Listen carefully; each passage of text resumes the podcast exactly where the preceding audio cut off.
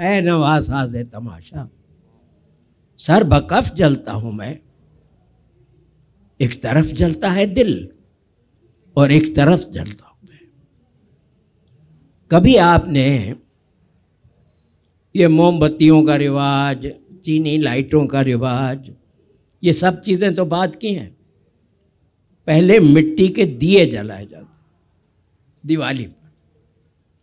और वो कतार अंदर कतार जलाए गालिब उस इमेज से मुतासर हुए।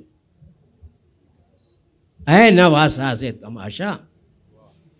कभी आपने चक्करी को घूमते हुए देखा है जिसको बच्चे आग माचिस की तीले लगाते हैं?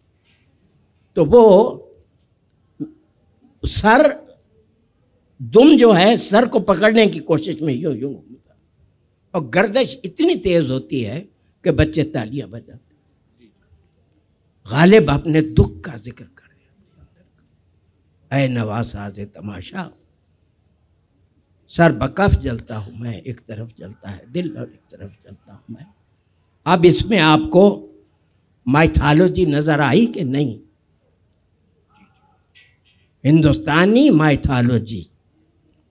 उर्दू शायरी जो ज़्यादातर गज़ल की शायरी है, उसमें इसी तरह इस्तारतन मेटाफरिकली आएगी जिसकी मिसालें आगे आएँगी हाँ जो हमारा नैरेटिव है मसनवियाँ, उनमें माइथालोजी और लेजेंड्स वगैरह खुल के आएँगे।